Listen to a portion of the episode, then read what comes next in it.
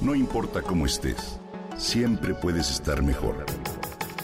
Mejor, mejor. Con Vargas.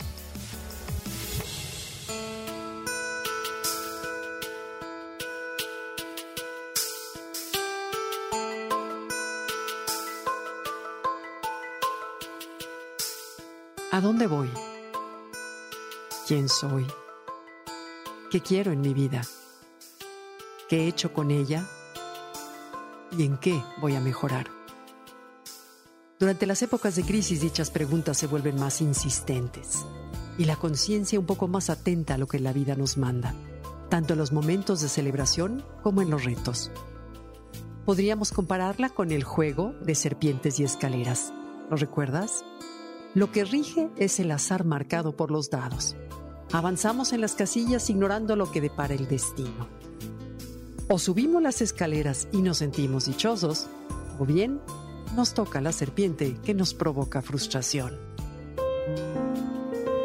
Podríamos decir que cada año el juego comienza en un nuevo tablero.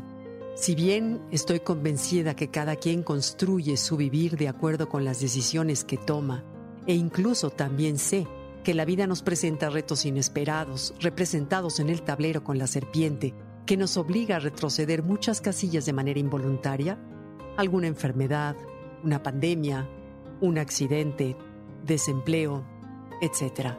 Situaciones que ponen a prueba el material del que estamos hechos y cuyo único resultado, estoy segura, es hacernos mejores personas.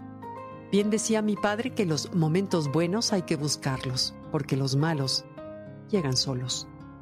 Y mientras avanzamos en el tablero subiendo escaleras, quizá no dimensionamos lo afortunados que en ese momento somos. Sin embargo, si miramos hacia atrás, es cuando podemos apreciar lo dichosos que fuimos al haber avanzado varias casillas de felicidad, como las constituidas por la oportunidad de reunirnos, celebrar ocasiones, logros, aniversarios, cumpleaños y demás, en especial entre familia y amigos. De la misma manera, estos últimos tiempos a muchos nos tocó descender casillas por serpientes relacionadas con la salud por la pandemia o por otras causas, mismas que como un tsunami a todos nos tomaron por sorpresa. Y aunque en el momento no nos percatemos de ello, es precisamente durante dichos descensos en los que podemos crecer más y aprender de las experiencias. Imaginas, querido Radio Escucha, que en la vida solo hubiera escaleras y que todo fuera fácil? Si bien se antoja ideal, me pregunto, ¿no seríamos como aquellos niños consentidos a los que se les da todo, se les otorga todo o se les permite todo y dan por un hecho que merecen las cosas sin esforzarse jamás? ¿Acaso valoraríamos a las personas, las cosas, las situaciones o los momentos bellos y nutritivos de la vida? ¿O bien seríamos seres compasivos, sensibles al dolor ajeno? Me encanta lo que escribe Elizabeth Kubler-Ross al respecto.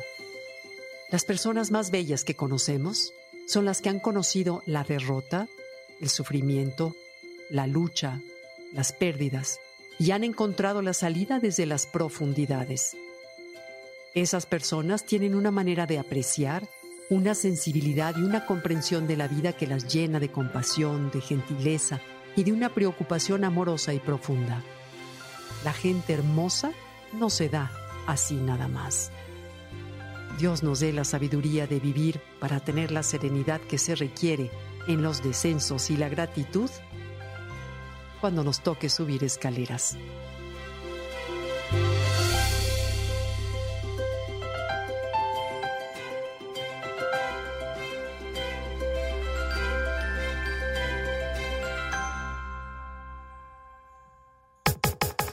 Comenta y comparte a través de Twitter. No importa cómo estés, siempre puedes estar mejor. Mejor, mejor, mejor. Con Gaby Vargas.